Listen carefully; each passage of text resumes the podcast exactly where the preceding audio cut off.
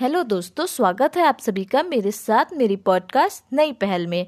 दोस्तों, आज हम जानेंगे चिनाब नदी के बारे में। चिनाब नदी सिंधु की सबसे बड़ी सहायक नदी है।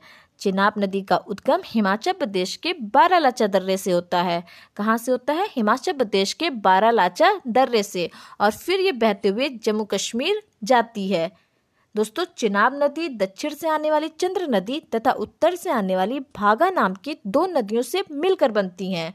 किनसे किनसे दक्षिण से आने वाली चंद्र नदी तथा उत्तर से आने वाली भागा नदी।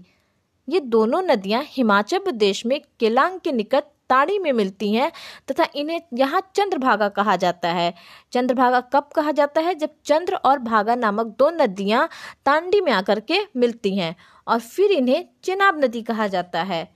पाकिस्तान में चिनाब नदी से सिंधु की दो अन्य सहायक नदियाँ आकर मिलती हैं, जो कि हैं झेलम तथा रावी।